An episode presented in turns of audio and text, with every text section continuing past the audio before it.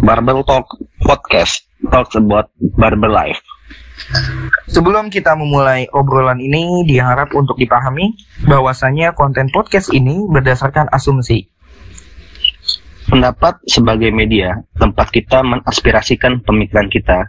So, tolong dimengerti dan buang jauh-jauh baper-baperan yang tidak jelas. Oke, musik dulu ya.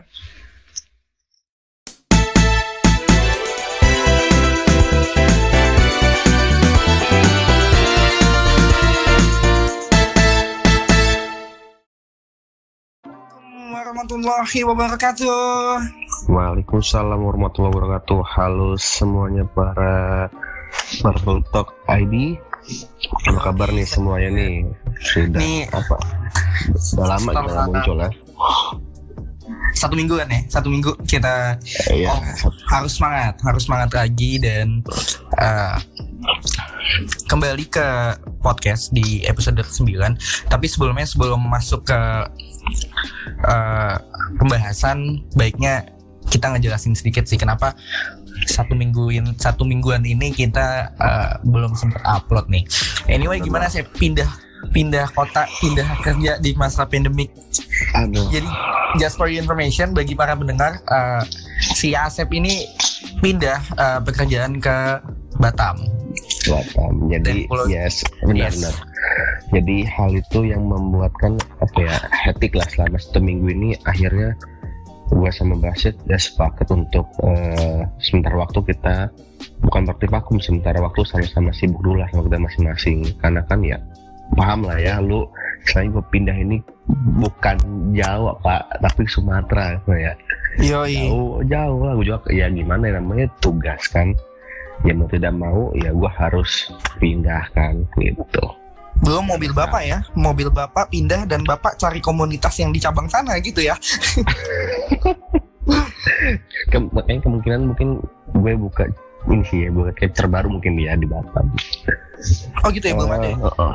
ya by the way sih ya gimana ya hmm, ya dibilang eh, jauh ya cukup jauh lah kalau dibilang tapi ya gue pun juga sebenarnya pindah ini udah lama sih Basuk Basit Bas mungkin Basit juga udah tau lah dari awal pertengahan Maret SK gue tuh keluar gue harus pindah eh, mutasi dari Soekarno Hatta gue harus ke Batam Berarti bapak ini masih masa karantina 14 hari ya. Nah, benar sekali. Jadi gue pribadi di sini eh, belum aktif bekerja. Jadi selama 14 hari ini gue harus karantina dulu mengikuti protokol kesehatan dari pemerintah Kota Batam tentunya gitu. Oke. Terus eh, menyinggung dengan tema kita kali ini new normal. New normal. Bagaimana nih kondisi lu sendiri Basit di Kondisi gue sudah mau mulai new normal. Pengeluaran ada aja bapak motor Ada saya aja. ini. kalau kalau di sini ya bagi ya mungkin misalnya gue di Batam ini gue mempunyai kultur dan mungkin eh, mekanisme yang berbeda dengan ibu kota. Kalau di sini kondisinya nggak ada bedanya, apa istilahnya benar-benar kayak ngerasa nggak apa ya nggak ada PSBB sini. Jadi sini normal-normal aja, mall buka, semua buka. Oke. Gitu. Sep, eh, langsung on the topic. Jadi eh, dalam pembahasan ini yaitu new normal. Dari beberapa beberapa artikel nih di Mm, gue buka di Google ada beberapa website website eh, menjelaskan eh, sedikit eh, definisi new normal gitu. Biasanya kalau new normal itu bisa dibilang eh, dalam bisnis dan ekonomi itu merujuk kepada kondisi-kondisi keuangan usai krisis, ya kan? benar sekali. Nah, di sini juga mungkin ada ada adanya juga skenario untuk mempercepat penanganan COVID-19 19 dalam aspek kesehatan dan sosial ekonomi, khususnya di pemerintahan Indonesia. Nah, kita bakal mengulas eh, dari transisinya dulu nih. Yang pasti tujuannya ke arah barber ya, transisi barbershop di Indonesia atau mungkin khususnya di Jakarta eh, tentang mungkin adanya sedikit perubahan SOP dan lain-lain dengan kondisi new normal nih saya. Gimana nih saya? Benar. Anyway kan lu punya barber nih. Mm. Itu gimana nih dalam konteks transisinya? transisinya mungkin ya kalau dulu sebelum adanya corona mungkin kan istilahnya tidak ada penambahan dalam segi teknis ya dalam artian eh, teknis seperti misalkan kita memakai masker ya kan? Istilah kita harus lebih care dalam mencuci tangan ataupun menyediakan sanitizer tentunya sorry Sep. uh, suaranya gedein lagi Sep. Oh, oke okay, okay, sorry. Jadi kalau apa kalau dibilang transisinya sih tentunya dari awal sebelum pandemi ya kita sama-sama tahu lah ya tiap barber punya SOP mekanisme berbeda-beda. Iya. Dengan, ada pandemi ini tentunya kita pun jujur gue pribadi pun di Katos ada penambahan operasional dalam artian okay. biaya terduga lah mau tidak banget, mau banget. itu di, itu dikeluarkan seperti misalkan uh, ada apa anak-anak di CH biasa tidak pakai sarung tangan sekarang wajib pakai sarung tangan memang baik sih tugasnya memang baik apa dalam arti tujuannya untuk menjaga uh, steril tangan apa, terhadap konsumen dan, dan pada akhirnya kalau gue ngeliat ya di hmm. kondisi Jakarta sekarang kan sudah mulai hektik juga gue mau lihat hmm. uh, nih people people nih sudah kalau gue bilang pada akhirnya udah menjadi hal yang positif ya kebiasaannya memakai masker gitu menurut gue itu iya. sangat baik banget karena dulu mungkin masih kurangnya peduli uh, antara diri sendiri dan terhadap orang lain gitu kan dengan penggunaan masker dan lain-lain gitu. Sekarang gue lihat uh, orang-orang di Jakarta terutama karena gue uh, daily activity-nya di Jakarta gue melihat mereka sakit atau enggak mereka udah pakai udah pakai masker dan itu jadi kebiasaan gitu. Bahkan gue juga kayak gue sendiri pun kayak gue gue ke warung doang yang paling cuman gak ada tiga menit dua menit kayak beli rokok atau beli apa pasti gue pakai masker pas, masker gitu. Meskipun kondisi fisik gue sehat gitu. Menurut gue ini adalah hal yang apa ya transisi dalam konteks uh, mencegah dan uh, apa ya membuat budaya yang bagus sih sebetulnya. Benar sih tapi ya tidak dibungkiri juga sih ada beberapa juga yang kita sama-sama tahu ada berita juga banyak sebagai sebagian oknum ataupun daerah-daerah yang kontra terhadap adanya normal banget Jadi, banget uh, misalkan uh, misalnya seperti contohnya pemerintah menganjurkan kita untuk rapid test Iya. Tujuannya untuk apa? Untuk apa? Mendata, kan mendata siapa aja yang ODP, yang PDP dan OTG istilahnya kan. Karena kan kalau misalnya kita bicara rapid test yang tadinya nggak ketahuan kena virus bisa kena iya. juga kan saya. Mungkin dengan iya. adanya rapid test ini dan sudah mulai banyak ya, sudah mulai banyak uh, rapid test di beberapa daerah yang gua rasa kayaknya makin bertambah gitu. Karena kita kemarin benar, benar. Uh, secara grafik uh, penaikan orang yang terkena virus COVID-19 ini mulai oh. kaget juga gue. Yang tadinya berapa ratus jadi pernah seribu gak sih kayaknya sehari kena ya?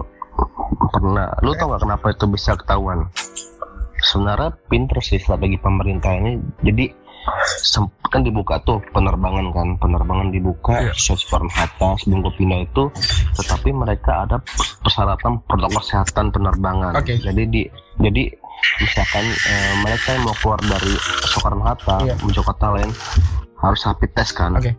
benar kok nah di situlah ke filter di situlah penghitungan accounting dari tiap-tiap rumah sakit sehingga mereka punya laporan untuk ke Kemenkes. Okay. Nah, makanya dari situlah gugus tugas COVID itu selalu update tuh perkembangan-perkembangan apa dari peningkatan si COVID itu. Iya benar. Tuh, makanya iya karena ketika gue sudah mulai baca-baca juga nih di beberapa berita. Ini kita udah jalan masuk lima hari ya.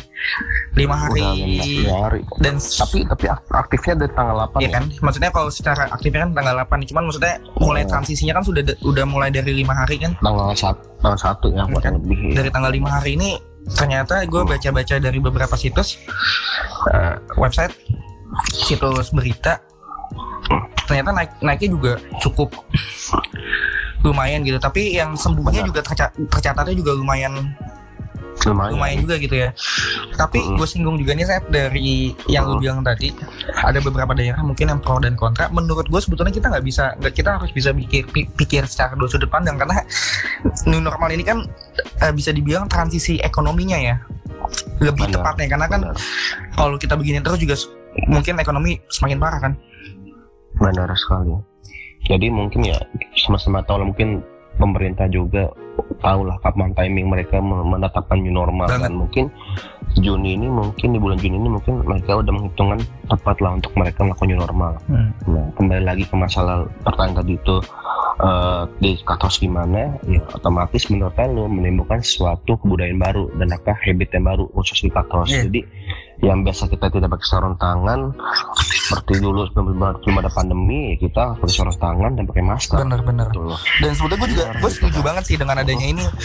Bahkan kalau misalnya aminnya corona ini sudah mulai cepat selesai ya kalau bisa eh, SOP dan budaya baru itu kalau bisa dipakai terus gitu. Kalau ada.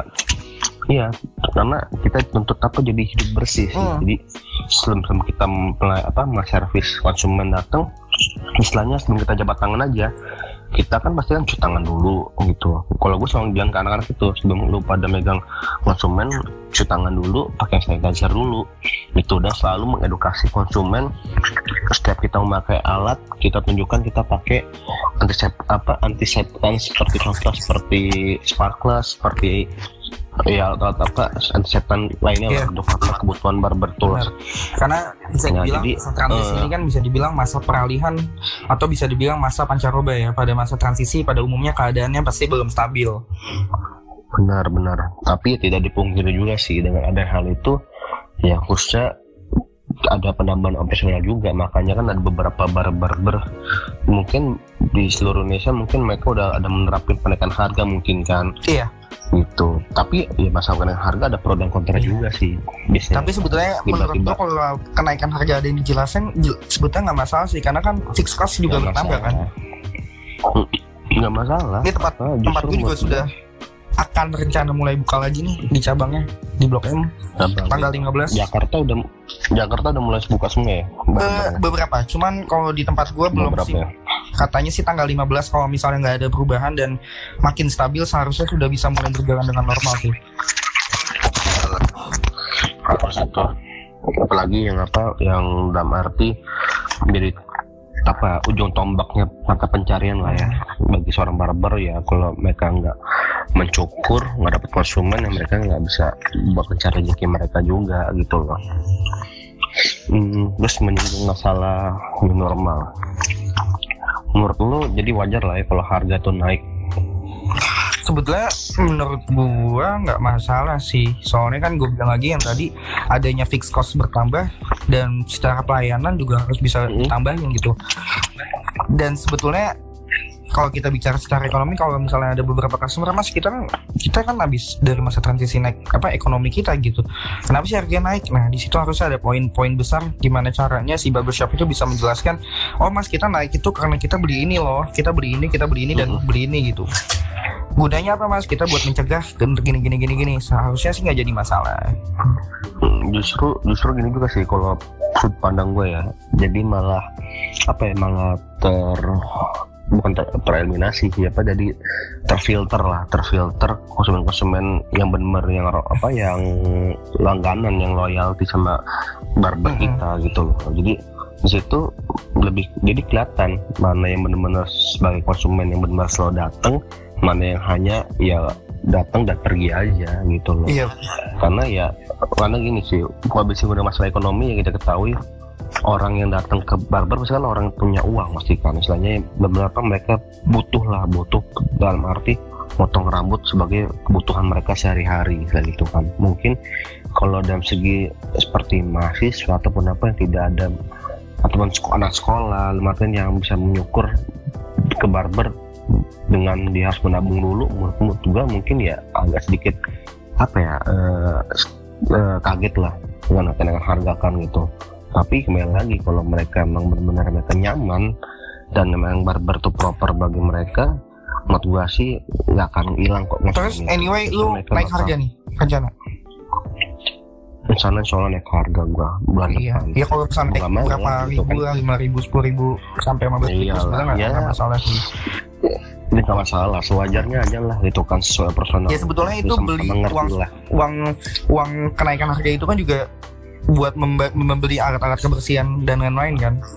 Iya. Maksudnya tidak Iya, ada profit. benar lah, istilahnya tidak ada profit tambahan Benar, juga sebetulnya nggak ada istilahnya ya kembali lagi ke konsumen apa si kebutuhan itu kan. Ya, tiba-tiba eh, sistem yang udah ada opsionalnya biasa per bulan sekian tiba-tiba penambahan in- ya otomatis kan output yang keluar kan otomatis income-nya harus juga iya sama benar dong. benar benar. mau nggak mau kan gitu. Oke. Terus eh dari transisi nih kita ngelihat ada kesempatan nih Sep kayaknya. Gimana nih Sep? Kesempatan untuk bangkit nih. Karena dengan konteks uh, COVID-19 ini kita harus bisa mencari opportunity juga kan. Nah, kita lihat kesempatan uh, barbershop di kala pandemik nih. Gimana nih untuk tetap bisa membranding dan tetap bisa mempercayai mempercayakan kepada customer yang pertama ya, lain okay. gitu. Kalau dari gue ya, sudut pandang dari gue, pertama sih semangat sih semangat bagi seorang owner tentunya dan semangat bagi seorang para partner-partner kerjanya pasti kan itu kalau nggak ada timbul semangat ya menurut gua nggak akan bisa berjalan juga karena jujur emang bagi seorang owner ataupun apa pelaku bisnis lainnya selama pas masa pandemi ini mereka benar-benar diuji survive dan arti masih nombok. Karena nombok kalau kita bilang kan nombok. dalam kehidupan uh, masa pandemik atau bisa bisa dibilang PSBB ini kan bisa dibilang berlomba-lomba gitu untuk menghadapi persaingan-persaingan hidup yang makin keras gitu kan. Benar-benar makanya mau nggak mau ya kalau ya mungkin kalau seorang apa owner pelaku usaha yang punya safety uang dan Martin uh, misalkan dia punya berapa persen dan Martin dia, sudah mempertimbangkan suatu waktu ada apa uh, kejadian ataupun kebutuhan mendadak ya mungkin bisa dikeluarin uang itu gitu kan. Tapi kalau yang nggak ada ya mau nggak mau pasti kan mereka mungkin ya biasanya ada pemangkasan dalam, dalam segi personal atau pemangkasan dalam segi pegawai juga bisa seperti itu. Misalnya perusahaan gede aja dalam arti seperti supermarket aja mereka PHK besar-besaran misalnya gitu anak lagi yang kelas mikro kecil misalnya seperti itu kan itu nggak mau mungkin juga gitu loh. Jadi kembali lagi di situ semangat terus uh, strategi setelah setelah pandemi ini seperti apa dan selama pandemi ini mereka juga harus strateginya berjalannya sesuai dengan bertandingan dengan protokol yang ada gitu kan itu ya kalau misalkan pelaku ownernya nggak mau mengikuti protokol kesehatan tetap egois ya otomatis ya nggak mungkin nggak semuanya mau datang. Iya. Gitu. Mau nggak mau emang karena kan bisa dibilang harus uh, awareness juga kan dengan kondisi seperti ini. Tidak bisa mm. di iya. apa ya dianggap kecil ya. Meskipun kita juga dalam kondisi selalu sehat iya. tapi harus diperhatikan karena nggak ada yang tahu. Iya benar. Iya. Iya makanya. teman-teman teman-teman gua ada beberapa seorang owner barber mereka selainnya nggak kuat artian mungkin ya mungkin nggak gue nggak ada pungkiri mungkin di sini rasa syukur gue mungkin gue punya penghasilan lain. Mungkin situ gue buat nge-backup lah nge-backup artian nge-backup brand gue nih gitu kan buat tetap bisa berjalan.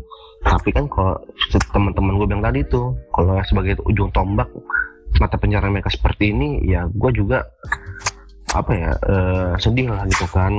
Apa tutut apa tut perhatian juga kan mereka mau nggak mau harus tetap sementara gitu kan. Karena mereka nggak bisa untuk tetap berjalan menyiapkan kebutuhan personal yang lebih. biasanya mereka iya gitu kan. Jadi tetap mereka harus tetap tetap uh, mengukur kemampuan mereka juga kan itu menurut gue ya pilihan mereka tutup itu mungkin menurut gue tepat juga. Dalam artian mereka nggak memaksakan untuk tetap buka dalam artian kalau tetap buka apa apalagi perjalanan otomatis ya nggak ada yang masuk sama yeah. yang bohong kan itu. Menurut gue ya menurut gue ya tiap tiap tiap, tiap pelaku bisnis pasti punya strategi masing-masing lah. Gitu. Benar benar benar. Ah, iya apalagi yang di Jakarta misalnya Jakarta dilarang buka. Misalnya otomatis bukan hanya kendak dari diri diri dia sendiri main tutup tapi dari pemimpin apa ya uh, daerah sendiri itu melarang untuk buka gimana kalau gitu kan sama iya istilahnya yeah. gimana lagi ya kita harus ya. realistis juga kan dengan mau. seperti ini tidak mungkin iya. mungkin secara kesehatan atau uh, pandangan sudut pandang seseorang yang ini nanti makin banyak loh yang kena ini makin ini ya sebetulnya kalau dia khawatir khawatir tapi kan kembali lagi bukan gimana gimana banyak juga kan yang bisa dibilang yang susah mencari apa mencari buat makan dan lain-lain gitu kan kalau di dengan kondisi seperti ini. Hmm. dia sehat tapi nggak bisa nyari makan susah juga. Iya. sakitnya malah kena sakitnya iya, nggak makan gitu kan. Bener. Bener ya sama aja sih istilahnya. Ya kita hidup nyari makan lah tapi kan investasi terbesar tuh kesehatan juga. Gue selalu bilang pernah kan dibahas apa gue pernah sering malu nih. Apa uh, apa investasi seorang yang kaya itu adalah orang yang bisa menjaga iya, kesehatannya istilah gitu iya jadi percuma lu mau tetap buka tapi lu nggak menjalani protokol kesehatan lu nggak nggak ngebeli masker nggak beli santan nggak beli antiseptik nggak beli sanitizer lu tetap makan gambling seperti itu Oke. ya udah tinggal lu kuat tinggal kuat kuatan doa Oke. aja kena atau enggaknya Nah, seperti itu terkait ke eh, perubahan ya, yang gue tangkap dengan adanya perubahan dalam konteks apa ya sih new normal ya, kenor- kenormalan baru gitu, bisa dibilang menjadi lebih berat sih. Hmm. Karena kalau kita kalau kita misalnya dengan itu- PSBB ya, karena PSBB kan mungkin secara secara Pembatasan aja. protokol disiplinnya itu kan apa ya bisa dibilang pemerintah banget nih yang bikin disiplin gitu kan. Dan pada saat new normal nih gimana Hmm. caranya manusia-manusia ini harus bisa lebih disiplin tanpa disuruh gitu dan taat terhadap protokol kesehatan Benar, itu sih iya. yang harus diperhatikan Jan ya. Mm. Ja- jadi gini apa jadi menurut gua ya virus covid ini nih nggak akan pernah hilang pasti misalnya dia ini bakal berdampingan dengan kita misalnya seperti flu dan flu Hmm. dan batuk ya flu dan batuk itu selalu ada kan walaupun ada obatnya nah mungkin seperti itu nanti ketika nih covid ini udah ada apa eh, obatnya vaksinnya ya tetap hilang tapi kita nggak Tapi kalau nggak salah, ada lagi gitu Kasus loh dulu apa Ebola apa ada nggak sih virus udah selesai belum sih dia? udah Ebola itu eh, Ebola, SARS, MERS itu udah ada Hmm. vaksinnya gitu kan. Tapi kan Iya. vaksinnya tetap ada. Namanya, namanya virus, virus kan Iya benar muncul benar. begitu benar. aja, istilah gitu kan gitu. Jadi gue bilang COVID ini mau ya intinya hanya diri lu yang bisa mencegahnya gitu loh. Lu nggak mau kena ya lu, lu harus bisa hidup bersih gitu Dan- logikanya. dengan Misalnya- kondisi perubahan ya dalam ya? konteks perubahan dalam barbershop ya terutama pada pada akhirnya benar-benar harus di harus di- dibilang eh, mengandalkan repeat customer ya dan kalau bisa dibilang kalau Iya, bisa appoint, appointment aja gitu karena kita bisa melihat database customer Appointment juga aja. bukan konteks database pribadi Iya. gitu tapi database si customer tersebut datang Hmm. ke kita dan kalau memang ada apa-apa kita bisa dapat informasinya Nah. juga gitu bersinggungan dengan database. Ini nggak semua orang pelaku bisnis berpikir tentang database. Jadi pentingnya database itu adalah untuk menjaga engagement juga apa sih ya tot apa engagement juga gitu lah arti gimana caranya ya lu bisa punya database mereka. Seperti apa sih? Nama nama bukan untuk aneh-aneh sebetulnya sih tapi Itu lebih tepatnya dengan Iya. kondisi kayak gini tuh kepake banget sih. Banget banget banget gitu. Dengan Iya. konteksnya contohnya banget. eh, buat pendengar Bubble Talk nih gue sendiri nih Albasit dengan konteks seperti ini ya untuk men- mencari mencari mencari nafkah ya gue harus bisa mengandalkan dari database customer gue sih bener bener. Itu nggak bisa dipungkiri otomatis apa ya harus ngedata dan harus Hmm. punya database itu. Jadi ujung-ujungnya ke depannya barber yang barber profesional itu Hmm. barber punya sistem. Sistem seperti apa? Ya sistem Tapi booking itu gimana ya sih bilang. alhamdulillah gitu ya. Eh, dalam pada akhirnya kan gue akhirnya memberanikan diri buat eh, delivery haircut kan ya. Ternyata gue menemukan suatu eh, apa ya Eh, bisa dibilang kepercayaan terhadap customer itu kepake banget pada saat konteks seperti ini gitu kan alhamdulillah gue udah pakai database customer Iya. kan Iya. dan jadi jadi, jadi gini jadi gini intinya intinya ini momentum momentum buat para para barber itu menunjukkan menjual diri kalian loh Martin lu berani lo misalnya kayak lu nih lu, lu datang nyukur ke konsumen apa eh, lo, eh, konsumen loyal lu dan lu nunjukin gua ngasih service ini benar-benar Mm-mm. bersih rapih loh gitu loh Heeh, jadi menurut gua ya benar kata lo jadi di sini konteksnya apa ya lebih mengimprove diri men- apa lebih menjual diri lu itu jadi nggak hanya asal nyukur tapi lu memberikan Iya. edukasi juga ke mereka kalau gua ini benar-benar apa ya Banget. eh, bersih gua ini ikut Karena kalau misalnya kita bicara gitu. engagement pada customer dengan kondisi seperti ini customer pasti harus lebih percaya sama tukang cukur ya atau bisa dibilang eh, oh, iya barber bener yang dia kenal gitu kan. Dan nanti ini bakal kita bahas juga nih Bener. engagement dengan customer itu bagaimana Dan dan cara dan nge- caranya gitu. Ya, bagaimana nanti jaga mungkin episode episode Hmm. selanjutnya.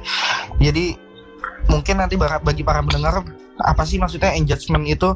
Bagaimana sih maksudnya tentang appointment nah kita bakal menja Iya. menjaga hubungan baik ya menjaga hubungan baik dengan konsumen lu gimana cara ngetir konsumen lu supaya Mm-mm. uh, datang lagi ke lu Jadi, Iya. kurang lebih seperti itu lah Karena kalau kita bicara tentang perubahan tadi apa sih? Kita udah ngebahas tentang transisi, kesempatan dan perubahan Transisi. dalam konteks new normal dan hubungannya dengan barbershop pasti sangat apa ya sangat ada hubungannya lah ya. Karena bisa dibilang barbershop ini kan bisnis jasa yang di mana uh, customernya itu adalah manusia gitu kan.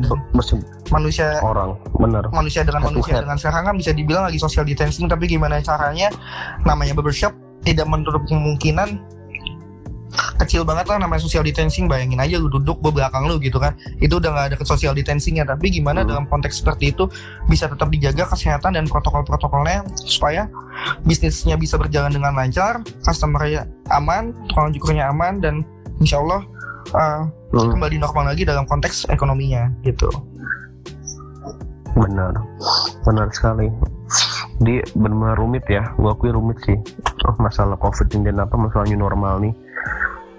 Nggak nggak segampang itu orang bisa berubah dari habit yang seperti biasanya dulu tiba-tiba berubah 360 derajat hal yang lebih pada Hmm. hal biasa sama sih kayak lu lu ngerasa gak sih kayak lu abis dari luar meskipun lu nggak nggak nyentuh nyentuh apa apa lu balik kayak nah, iya cuci tangan Iya. mandi ganti baju gitu. Nah, iya, iya. Coba kayak gue, gue punya baby kan. Saya tuh, gue kan terbentuk ketika gue keluar dari rumah mau ke mana pun itu ya, ya gue pulang mandi, pulang mandi, pulang mandi, istilah gitu kan. Jadi apa ya bentuk iya apa habit Makanya baru juga kan gue bisa yang gue bisa bisa gue bisa gue Iya benar gitu loh kembali lagi ya benar kata lo di sini new normal tuh bukan hanya dari pemerintah aja tapi Iya. kesadaran kesadaran individunya aja iya mau normal iya berubah normal enggak baru gitu itu kan. dengan caranya lebih apa ya lebih konteks faktor paling kental banget sih menurut gua protokol kebersihan sih. Ini ngaruh banget sih. Bener. Istilahnya kayak apa pemerintah udah ngasih eh, peraturan seperti ini makers Dan seperti gua ini aja. keluar pun gua misalnya kayak del- delivery harkat gitu gua juga bawa baju ganti loh iya sama. Istilahnya ya gak usah jauh-jauh kayak saya lingkungan gua nih teman dekat gua penangkapan gua misalkan mau nyukur. Ya gua aja pakai masker. Ya karena ya udah kebiasaan kayak gitu. Itu pakai sarung tangan. Oh, jujur ya dulu gua paling gak suka nyukur pakai sarung tangan. Kenapa? Lengket karena ya? apa sih? Lengket lengket nggak nggak pewe gua. Gitu. Nggak pewe sama sekali. Cuman ya Iya, lama-lama biasa. dipaksa-paksain lama-lama ya udah Oke, sudah sudah biasa baik Bener. banget nih di episode ke-9 ini tentang pembahasan normal. Paling gitu aja nih untuk episode ke-9 Ya, karena gitu kita juga tidak ya. bisa terlalu dalam lagi karena bukan di bidangnya konteks kesehatan nih. Tapi kita juga benar ada simbiosis mutualisme Benar, tentang benar. kebersihan itu yang harus kita pelajari juga nih untuk para pendengar terutama pendengar-pendengar eh, yang menjadi barber hairdresser atau pokoknya di industri barbering nih harus dipelajari juga nih protokol kesehatannya dan lain-lain. Paling gini aja Sep ya asumsi kita kali ini. Benar. Boleh boleh, satu boleh. lagi dong gue nambahin nih. Terakhir lah buat sudut pandang buat para owner ya. Tentunya para owner yang apa yang punya partner kerja. Eh, emang posisi posisi kondisi seperti ini sangat berat dan arti pasti pemasukan tidak ada. Tapi tolong buat teman-teman yang sebagai apa owner atau bos barber tolong lebih Banget. peduli dengan partner Hmm. kerja kalian gitu kan itu apa kalau minimal ya itu udah konsekuensi lu pada gitu loh sebagai pemimpin sebagai leader sebagai pelaku usaha ya lu harus menyiapkan meng- mengadakan ya seperti masker sarung tangan misalnya gitu kan gitu dan dan lu nggak bisa misalkan saat itu apa jangan hanya dalam masa pandemi aja lu apa sediakan seperti itu tapi usahakan seterusnya sampai kapan atau covid ini nggak pernah ada ya lu tetap harus menyediakan itu gitu loh. Kita boleh berbicara masalah uang tapi ingat jangan pernah ngorbanin orang lain buat nyari Oke. uang gitu loh. Ya pesan gue itu aja. Paling gitu aja di episode ke-9 Hmm, dan sorry ya para pendengar semuanya. Iya, kita udah nggak muncul sama seminggu. Gua rasa harus dimaklumin lah. Apalagi nih para pendengar Maklumin juga lah ya, ke kita sama-sama. persiapan new normal. Jadi eh gua Pasti rasa lah. di episode ke-9 Pasti. ini walaupun dengan delay seminggu insya Allah eh, ada Hmm. ilmu yang bisa tersirat di konten kali ini bener bagi para pendengar khususnya tukang cukur atau bergelut di industri barbering boleh banget men- menjadi narasumber kami nanti kita interview bisa email di business.barbertalks at gmail.com nanti dan jangan lupa dan jangan, jangan lupa juga bagi teman-teman yang ingin menyumbangkan suara juga bisa lewat Instagram. Kita punya Instagram juga itu barbertalk.id bisa direct message juga langsung. Misalkan kalian ingin jadi, ingin jadi apa ya uh, sebagai narasumber bisa lewat sana juga bisa. Dan juga jangan lupa uh, di follow YouTube kita yaitu barbertalk.id paling gitu aja. Kalau kalian mau tahu Instagram kami berdua buka Instagram barbertalk.id di situ ada Instagram kita berdua. ID paling gitu ya terakhir kata gua Albasit. Terima kasih dan sampai jumpa di episode selanjutnya